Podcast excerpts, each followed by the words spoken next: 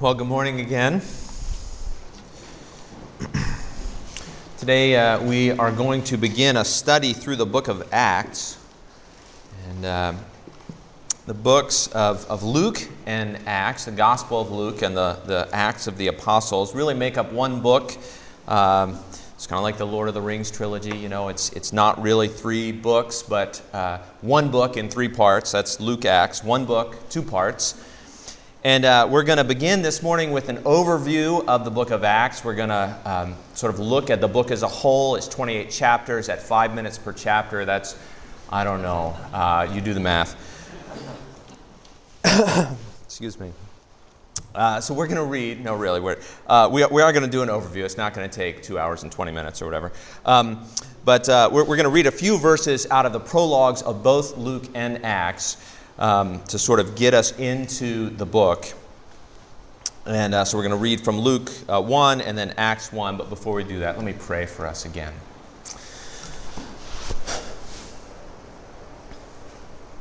Our Father, we come before you because we recognize that uh, we need you, uh, that apart from you we can do nothing, uh, that our hearts, by nature, because of sin in the world, are hard and closed off to your word. So we come praying, Father, that you would send your Spirit into our hearts, that you would open our hearts, that you would soften our hearts, that you would enable us to, to hear your word, to receive your word, to believe your word, to walk in light of your word.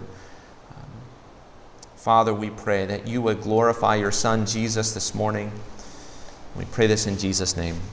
Amen. Luke chapter 1, the first four verses. Inasmuch as many have undertaken to compile a narrative of the things that have been accomplished among us, just as those who from the beginning were eyewitnesses and ministers of the word have delivered them to us, it seemed good to me also, having followed all things closely for some time past, to write an orderly account for you, most excellent Theophilus that you may have certainty concerning the things you have been taught. And then part two of Luke's book begins like this Acts chapter 1, verse 1. In the first book, O Theophilus, I have dealt with all that Jesus began to do and teach.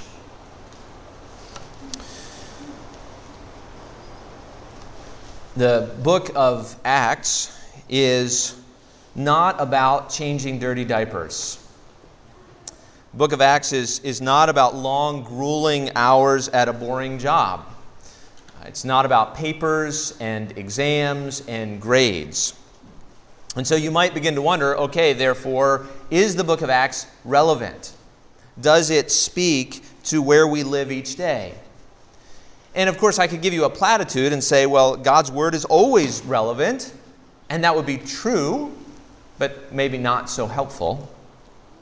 And so, as we begin studying together the book of Acts, I, I want to start by having some understanding of why this book is, is relevant, how God's Word is relevant to our lives day by day. Uh, we'll see this hopefully more as we go on this morning. Uh, certainly, we'll see it more in the weeks to come as we study God's Word together. Uh, but I want to say a couple of things to start. Why do we get so frustrated when our plans are thwarted? You know, you're on your way to work and you, you get into traffic, you get cut off, you get angry, you start saying things. You're glad that no one is there recording it so they can replay it on Sunday morning. You have small children and it seems like they have planned their morning of mischief specifically to undo your morning of productivity. You know, everything they do is like this surgical strike intended to counter your valiant efforts to maintain order in your home. And you end up weary and tired and depressed. Or your teachers consistently overlook your brilliance they just don't see genius when it stares them in the face. And your grades reflect their poor judgment. And you end up bitter and angry about being undervalued and overlooked. what do all these things have in common? We consistently live for our own kingdom. We live for our own glory. We, we are living as if we were the sovereign, we were the king. We say to those around us, maybe not out loud, but in our hearts and minds, My will be done. And when our will is not done, that reminds us that, that we are not sovereign, that we are not all glorious, that our kingdom is really no bigger than our own imaginations. There's no one bowing down to us. Not our kids, not our boss, not our teachers. And we get frustrated, and we get angry, we get depressed, we get bitter. We live day to day in what is often sort of the, the suffocating little kingdom of me. A kingdom so easily shaken because, really, I mean, think about it. How easy is it to prove that I am not sovereign, that I'm not in control of my life? How easy is it to prove that I am not all glorious, that I'm not worthy of your adoration and praise? And that means my little kingdom is really a kingdom of fear. Because at any moment, I might be dethroned. You might see me for what I really am not a king, but a fraud. Well, enter the book of Acts. The book of Acts, and really all of Scripture, is meant to give us perspective. It lifts us up sort of out of the mundane to give us a larger view of life. It lifts us out of the, the suffocating confines of the kingdom of me and gives us a view of a bigger kingdom, a better kingdom, a more glorious kingdom, the kingdom of Jesus. And the book of Acts is meant to give us not only perspective, but also a sense of, of purpose. I mean, if you are a Christian, you are a member of that kingdom. It's not something you, you look on from the outside, it's something that you are a part of. It's your story. Okay, it's Jesus' story, but you're in Jesus' story. You have a purpose then in this life. Your, your purpose is to bear witness to Jesus' kingdom, to Jesus' person, to Jesus' work. It's to use your gifts, whatever they might be, for the upbuilding not of your own kingdom, but of His kingdom. Now, that doesn't remove all those frustrations we mentioned earlier but it allows us to see them differently. It gives them purpose because, in the way we respond to suffering, the way we respond, the way we live in the midst of the, the frustrations and the trials of life, bears witness to this bigger and better and more glorious kingdom. And Scripture is, is reorienting us uh, away from the, the fading glories of our own kingdom toward the unfading glory of the kingdom of Jesus, so that our eyes are set there. Acts is about the kingdom of Jesus. Acts chapter 1, verse 3 says, uh, Jesus appears to his disciples, and we're told that during 40 days, after his resurrection, before his ascension, during 40 days, he was speaking about the kingdom of God. That's what Jesus did with his disciples for 40 days after his resurrection. Spoke about the kingdom of God. Acts chapter 8, verse 12, Philip goes about and he preached good news, the good news about the kingdom of God in the name of Jesus Christ. Those two things, the kingdom of God and the name of Jesus Christ. Repeatedly in Acts, Paul proclaims and persuades and testifies about the kingdom of God. And we find that the, the very final verse of Acts, we find Paul proclaiming the kingdom of God and teaching about the Lord Jesus Christ with all boldness and without hindrance. Acts is meant to help us understand the reign of King Jesus how Jesus is now and will in the future rule in the world. Jesus is king. He, he is ruling and he will rule forever. And Acts tells us some things about his kingdom, about the way he rules in the world. We're going to look at just a couple of those this morning. You can see uh, on the back of your bulletin there's an outline. Uh, there are five things uh, that we're going to look at there. Five things about Jesus' kingdom.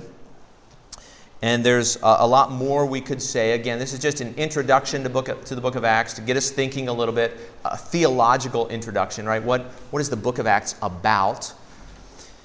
And uh, obviously, as we go week after week, we'll delve more into each of these things. So, we're going to look at five things. We're going to look at kingdom foundations, uh, kingdom power, kingdom mission, kingdom community, and kingdom opposition. First, kingdom foundations.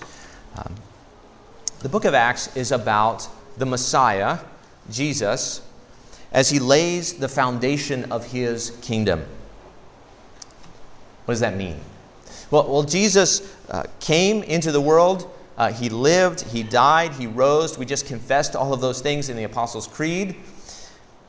But at that point, after Jesus rose from the dead, there was this really ragtag band of 11 disciples a few women, including Mary, the mother of Jesus, and his brothers. And what Acts records is how Jesus takes this motley crew and turns it into the foundation of a worldwide movement. And I use the word foundation for a couple of reasons. Uh, one, that's actually the word Paul uses at a couple points uh, in his letters. 1 Corinthians chapter 3, he says, According to the grace of God given to me, like a skilled master builder, I laid a foundation.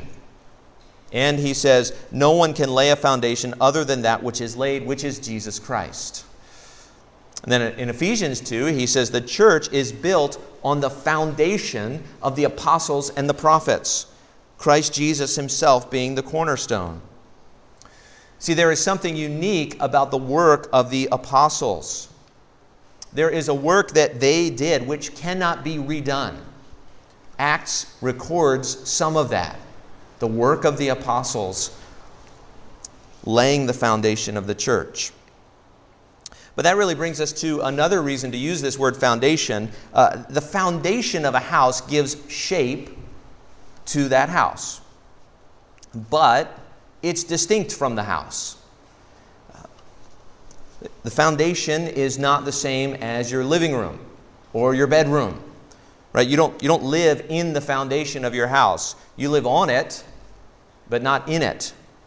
And, and Acts records the, the, the foundation laying of the church, the foundation laying of the kingdom of Jesus. Now, sometimes people come to the book of Acts and we assume that everything in Acts is normative right? We, we assume that everything in Acts, everything is given to be imitated.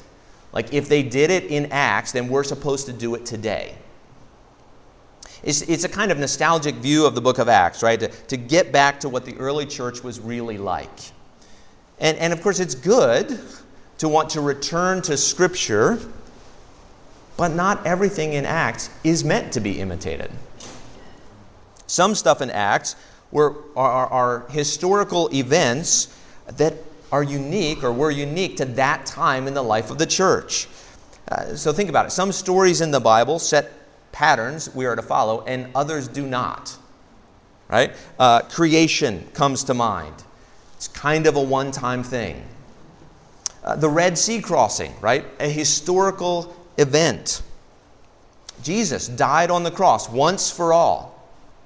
These events, creation, the Red Sea, the cross, they have historical or they have ongoing relevance, but they are not examples to be imitated.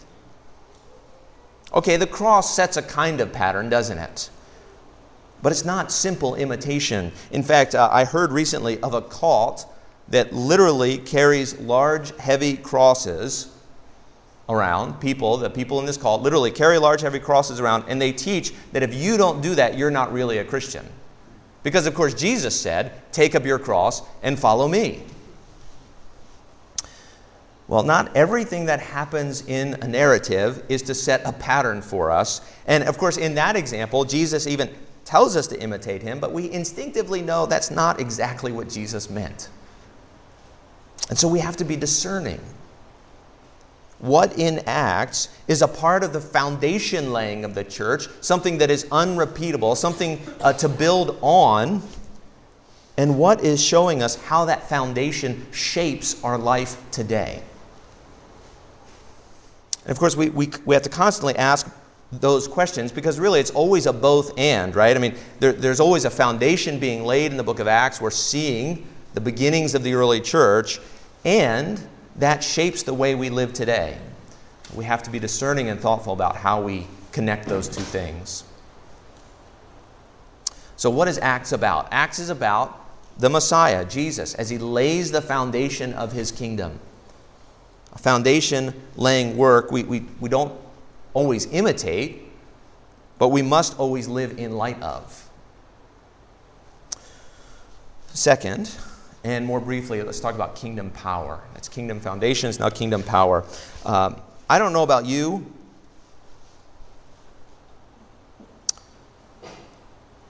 But one of my biggest struggles is with self reliance.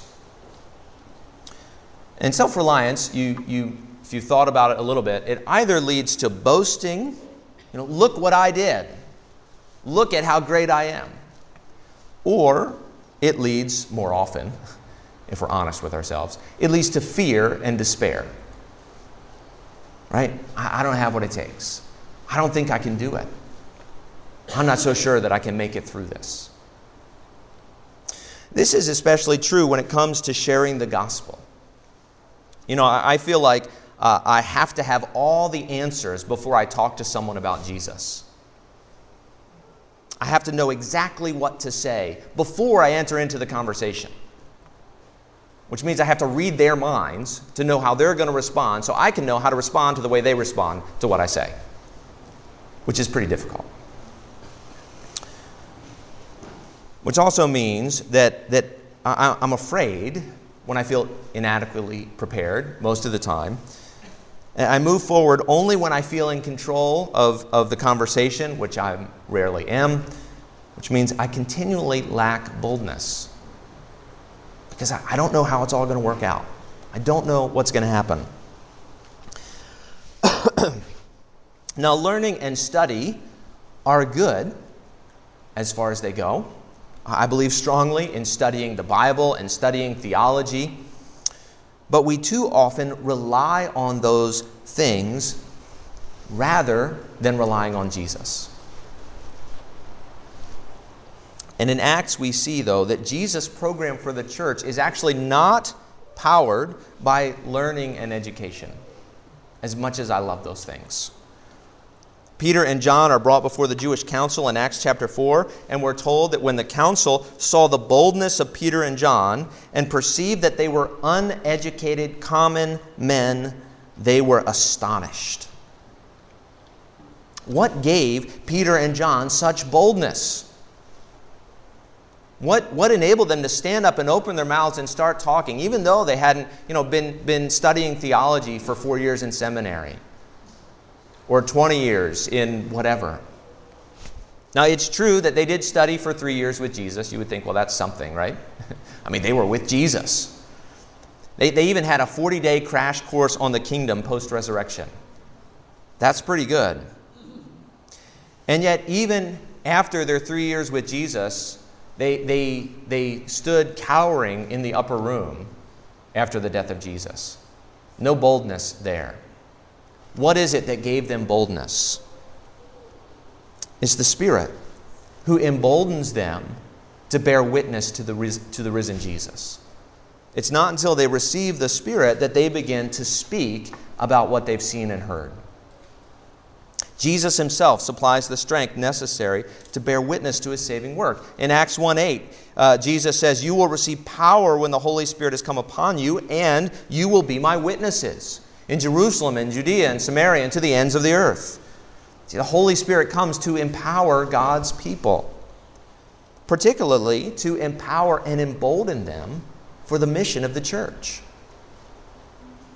Repeatedly, as we read through the book of Acts, we will see the Holy Spirit fill Peter and Paul, and when he does, they will stand up and open their mouths and speak about the grace of God.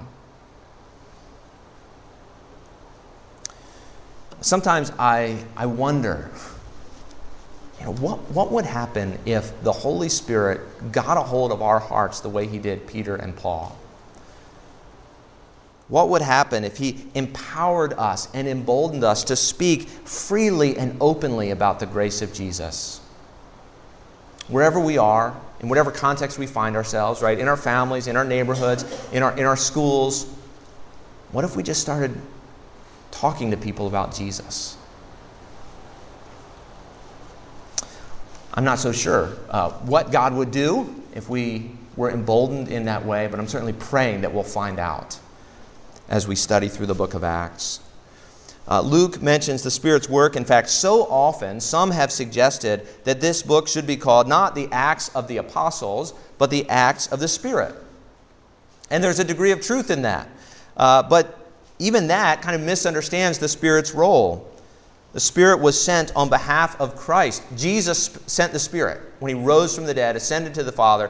The Father gave him the Spirit, and he poured out the Spirit on the church. And so it would be better, even better, to call it uh, this book, the acts of the risen Jesus through his Spirit, empowering and emboldening his apostles. But that's too long of a title. So the Acts of the Apostles will have to work. Empowering and emboldening, that's what Jesus is doing through the Spirit. Empowering and emboldening the apostles to fulfill their mission. Well, what is that mission? That brings us to the third point the kingdom mission. You know, uh, sometimes I don't. If you read books about the mission of the church, or if you read what the church is supposed to be doing in the world, uh, the mission of the church is, is a little bit up for grabs today. Um, you know, what are we doing here? Why are we doing it? Uh, is our mission confined to Sunday mornings? Does it have implications Monday through Saturday? Is it exclusively about evangelism? Is it, does it include doing good works? Right? What is, the, what is the mission of the church? What is our focus as God's community? Well, the mission of the church, seen in Acts, really begins with the apostles, doesn't it? I mean, the, the apostles uh, do play a unique role in this book. Acts 1 8, you will receive power when the Holy Spirit comes upon you, and you will be my witnesses in Jerusalem, all Judea, Samaria, and to the ends of the earth. Now, there is a sense in which all Christians are called to bear witness to Jesus. But in another sense, this is a unique role of the apostles. Eh, you, you, may notice in Acts chapter 1, there's a replacement of Judas um, so that there would be a 12th apostle who would become with the 11 a witness to the resurrection. That's why they replaced Judas, so that a 12th person would become with the 11 a witness to the resurrection. And by witness here and elsewhere in Acts, it means eyewitness, an eyewitness to the resurrection. How is the foundation of Jesus' kingdom laid? By the eyewitness testimony of the apostles. Now, that is something that you and I cannot give. We can't give it because we weren't there. We didn't see the risen Jesus. He didn't teach us for 40 days after his resurrection. And part of the apostolic witness is, is not prescriptive for us, but descriptive of a once for all work of laying the, the foundation of the church. These men saw Jesus risen from the dead, and they bore witness to that in Jerusalem, Judea, Samaria, and to the ends of the earth. That was the apostles' mission, to bear witness to what they saw. And we believe, based at least in part on their eyewitness testimony. That's what we have in the New Testament, the eyewitness testimony of the apostles. If we didn't have that, their eyewitness testimony, we wouldn't believe. What that means actually is that Acts 1 8, you will receive power when the Holy Spirit comes upon you, and you will be my witnesses in Jerusalem, Judea, Samaria, and to the ends of the earth. Acts 1 8 is actually fulfilled by Acts chapter 28. See, we, we often turn Acts 1 8 into a paradigm, right? We ask, uh, What's your Jerusalem? What's your Judea? What's your ends of the earth? There's, there's some truthfulness to that, but we mustn't skip over the fact that this command of Jesus, first and foremost, was about the eyewitness apostolic testimony. Laying the foundation of the kingdom, a foundation which has been laid and is now complete. Now, that doesn't mean that missions is over. To the contrary, it means that the foundation for missions has been laid. We don't repeat the apostolic eyewitness testimony. We, we weren't there. We can't say we saw the risen Jesus after his death and resurrection. We don't repeat the apostolic eyewitness testimony, but we can stand on it and proclaim it to others. And, and so it's interesting, actually, the verb to witness in the, the book of Acts is used exclusively uh, well, of God, of the Spirit, and of the apostles. But while that verb to witness is used only in terms of human beings, of the apostles, uh, there are lots of other words used to talk about the ongoing mission of the church. And so Stephen speaks powerfully about Jesus from the Old Testament. Those who are scattered in the persecution preach the word. Philip proclaims Christ and preaches the good news about the kingdom of God in the name of Jesus. Barnabas and Saul proclaim the word of God. Apollos spoke and taught accurately the things of Jesus, speaking boldly in the synagogue. Priscilla and Aquila explained to Apollos uh, the way of God more accurately. And you get the point. Just because not everyone are, are eyewitnesses, like the apostles were, that doesn't mean that they can't go, that we can't go, and relay the gospel message. Evangelism happens in Acts as disciples proclaim the gospel, the word of God, the good news of the kingdom, and the teaching of Jesus. And we'll look at that teaching uh, throughout the book of Acts as we study it. Uh, but there are things, you know, as, as we read through Acts, there are things in Acts that, that are not meant to be imitated. Uh, but certainly, as we see repeated again and again, this apostolic message in the sermons, um, certainly the, the way people preach should be. Right? We're, we're hearing the gospel from them. That's the gospel that we proclaim. Uh, but a couple of things strike us as we, as we go through Acts. A couple of things are, are going to strike us as we read through their sermons. Here's the gospel as we hear it in Acts. It actually follows a pretty consistent pattern uh, from sermon to sermon. Jesus was rejected by men, but raised by the power of God. Therefore, God has made him Lord and Christ and Judge. We, the apostles, are eyewitnesses of these things. Repent and believe in him, for all who believe in him receive forgiveness of sins through his name and will receive the Holy Spirit. That's a summary of the, the gospel as preached in Acts. We'll see that again and again and again. Now, uh, notice, though, notice, think about that.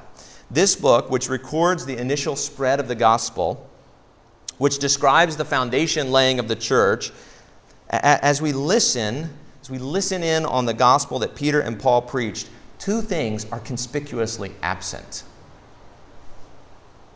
Now, by, by being absent, that doesn't mean they aren't true. We find them elsewhere in the Bible. But it, it does mean uh, that as we think about sharing the gospel, right, we can share the gospel without these things that I'm going to mention, without them being the core of your message. And it's going to make you a little bit uncomfortable. You know, what do we normally emphasize when we think about sharing the gospel?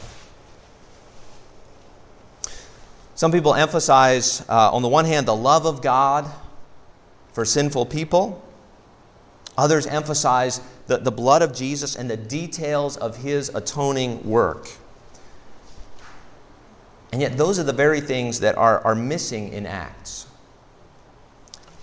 Notice, as we read through Acts, no one in Acts, as the gospel is preached from Jerusalem to Judea to Samaria to the ends of the earth, to Rome, no one in Acts mentions the love of God.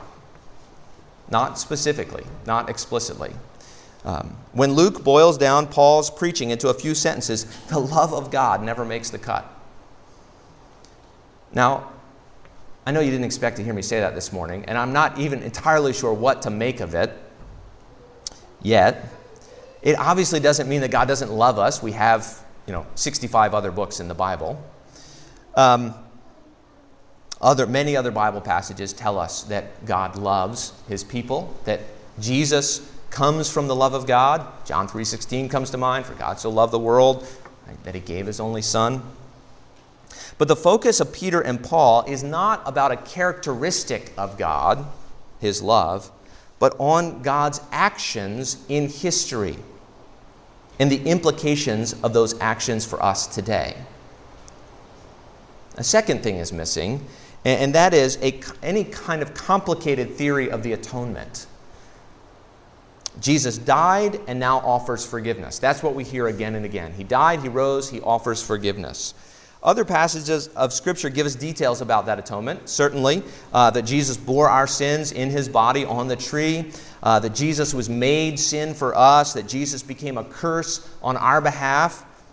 But when Luke summarizes Paul's preaching, those details are lost. And the simple historical events remain. Jesus died and Jesus rose. And those events mean something that he is now Lord and Christ. And he offers you his royal pardon. That's the, the kingdom mission to proclaim the risen Christ, to, to tell what God has done in history and what that means for us today. Fourth, kingdom community. When we look at the, the community or the church in the book of Acts, three things stand out um, the, the makeup of this community, the leadership in this community, and the fellowship of this community. And uh, okay, this is just an introduction. I'm just going to touch on these things briefly, but uh, they're all important as we read through Acts. First, the makeup of the community. Acts is about ethnicity in Christ's kingdom. In fact, that's actually at the front of the, the book of Acts. Um, it's about the inclusion of the Gentiles in what for 2,000 years had been a predominantly Jewish enterprise. In fact, the program set in Acts chapter 1, verse 8 is as much about ethnicity as it is about geography. So the, the Jews lived in Jerusalem and Judea, the Samaritans, half Jews, lived in Samaria, and then the Gentiles lived at the ends of the earth. So the march of the gospel to the end of the earth is a march to every tribe, tongue, and nation. It's not just a geographic march, but an ethnic one. And what we will see is that many of the early conflicts in, in the church, many of the early conflicts in the book of Acts, are as much about ethnicity and culture as they are about anything else. Some things, I guess, never change. And here's the point from the beginning, the church had to work hard to include people from every tribe, tongue, and nation. It didn't come naturally. It was never easy, and yet it was always a goal. And it was a goal because Jesus made it a goal. When he appeared to Peter again and again, when he appeared to Paul on the road to Damascus, he's constantly telling these men that they're going to go to the Gentiles that they're going to break with everything that, that meant something to them as Jewish men, and they're going to go to unclean people and share his gospel. See, what unites us must be ultimately faith in Christ, not culture, not ethnicity. Uh, and, and what that means is what divides us must not be culture or ethnicity, but whether or not we bow our knee to the risen King Jesus. The kingdom is the risen Jesus kingdom. It's not an American kingdom. It's not a, a, male kingdom or a female kingdom. It's not a white kingdom or a black kingdom. It's not a white collar kingdom or a blue collar kingdom. It's not an educated kingdom or a kingdom for the common man, right? It, it, the kingdom is the kingdom of the risen Jesus. And all who repent and believe in him may enter. Well, that's the makeup of this community we're going to see as we work through Acts. What about the leadership? Leadership in this community. How is this kingdom organized? What we're going to see as we read through Acts is we're going to see a transition a transition of leadership from the apostles to the elders.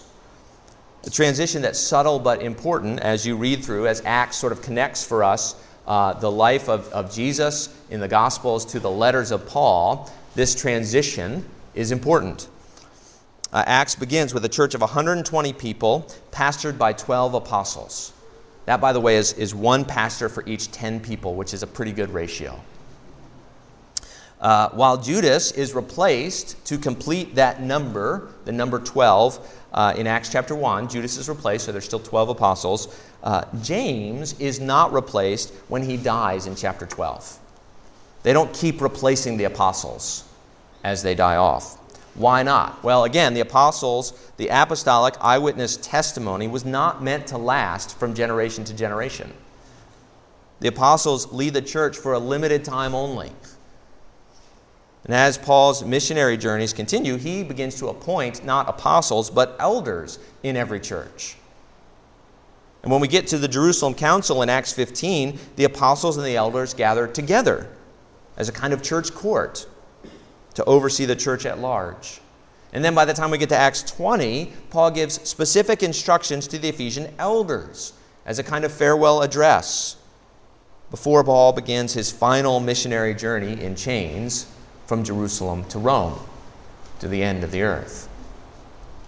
And what's the point? What we see in Acts is a transition uh, in leadership of the early church. It's a necessary transition because the apostles aren't going to live forever. And they can't be replaced indefinitely because uh, the eyewitness testimony was only possible in that first generation church, right? So you can't just keep replacing the apostles on and on forever. Besides, their mission, as we've said, is uh, accomplished by Acts 28. They reach the ends of the earth with their eyewitness testimony. The gospel has crossed over from Jew to Gentile. The foundation of the church has been laid. So the apostolic mission is complete, and the mission of elders in leading, in leading the church begins. So that's the makeup of the community people from every tribe, tongue, and nation, Jew and Gentile. Leadership in the community, we're going to see moves from the apostles uh, to the elders by the end of the book. What about fellowship in the community? You know, this is one of the, the most, I think, nostalgic parts of Acts for people. Um, we, we, we long for intimacy, right? And, and, most of us know what it's like to feel disconnected from others, uh, to feel not known or to feel overlooked. When we read about breaking of bread in people's homes in the book of Acts,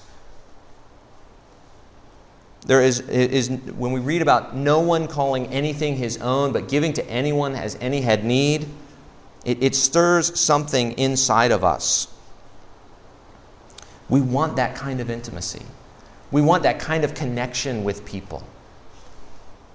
And I think what's most frustrating is, is for all of us, right? We, we, most of us want it. Uh, but, but there are hurdles to it. We, we start, we have excuses, we have reasons why, well, you know, we, we can't have that kind of intimacy. We want it, yet it scares us because we realize how costly it is.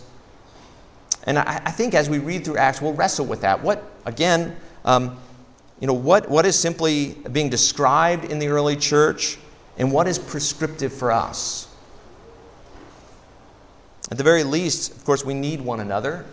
We see that from all of Scripture, um, which means we, we need to know one another to some degree. Some level of intimacy is necessary, which means each of us must put ourselves in a position to be known and to know others. Right? How do we do that? What does that look like? How, how do we work the details of that out in the, in the life of the church? We're going to wrestle through that, through the hard work of living as the community of God's people as we read through the book of Acts? What does that look like? What does that mean? How do we live that out practically? All right, we've talked about a lot of things. We've talked about the, the foundation, kingdom foundation, kingdom power in the gift of the Spirit, the kingdom mission, proclaiming the risen Christ, the kingdom community. Uh, and the last thing we want to talk about is, is what stands in the kingdom's way, kingdom opposition. You know, every worthy endeavor faces obstacles. Your lives are not problem free, right? Everything doesn't always go your way all the time. Luke records lots of opposition to Jesus' kingdom in the book of Acts.